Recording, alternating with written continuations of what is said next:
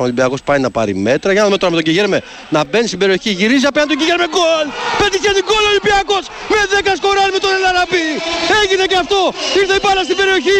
Ο Κιγέρμε γύρισε εξαιρετικά και ο Ελ Αραμπί σκοράρει. Ο Ολυμπιακός στο πενήντα τρία κάνει το ένα μηδέν. Κόντρα στη ροή του αγώνα. Έμεινε ψηλά. Πίεσε, κέρδισε μπάλα πάνω που έλεγα τη Γουλβς. Είναι σαν να έχει ένα του πες το παιχνίδι. Σαν να το αντιμετωπίζει κάπως. Να μην βάζει αυτή τη στόφα που παίζει η ομάδα του Premier League απέναντι στην πρώτη ομάδα βέβαια του ελληνικού πρωταθλήματος. Και ο Ολυμπιακός παίρνει στιγμή και ανοίγει σκορ στο πενήντα τρία.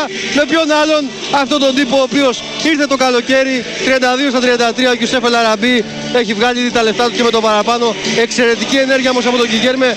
Γύρισε εκεί που έπρεπε. Ο Ολυμπιακός σκοράρει. Στα μεγάφωνα παίζει το Ολυμπιακή, Ολυμπιακή ομάδα μαδάρα μου και έχουν κάθε λόγο εδώ να πανηγυρίζουν όλοι από τον πάγκο του Ολυμπιακού.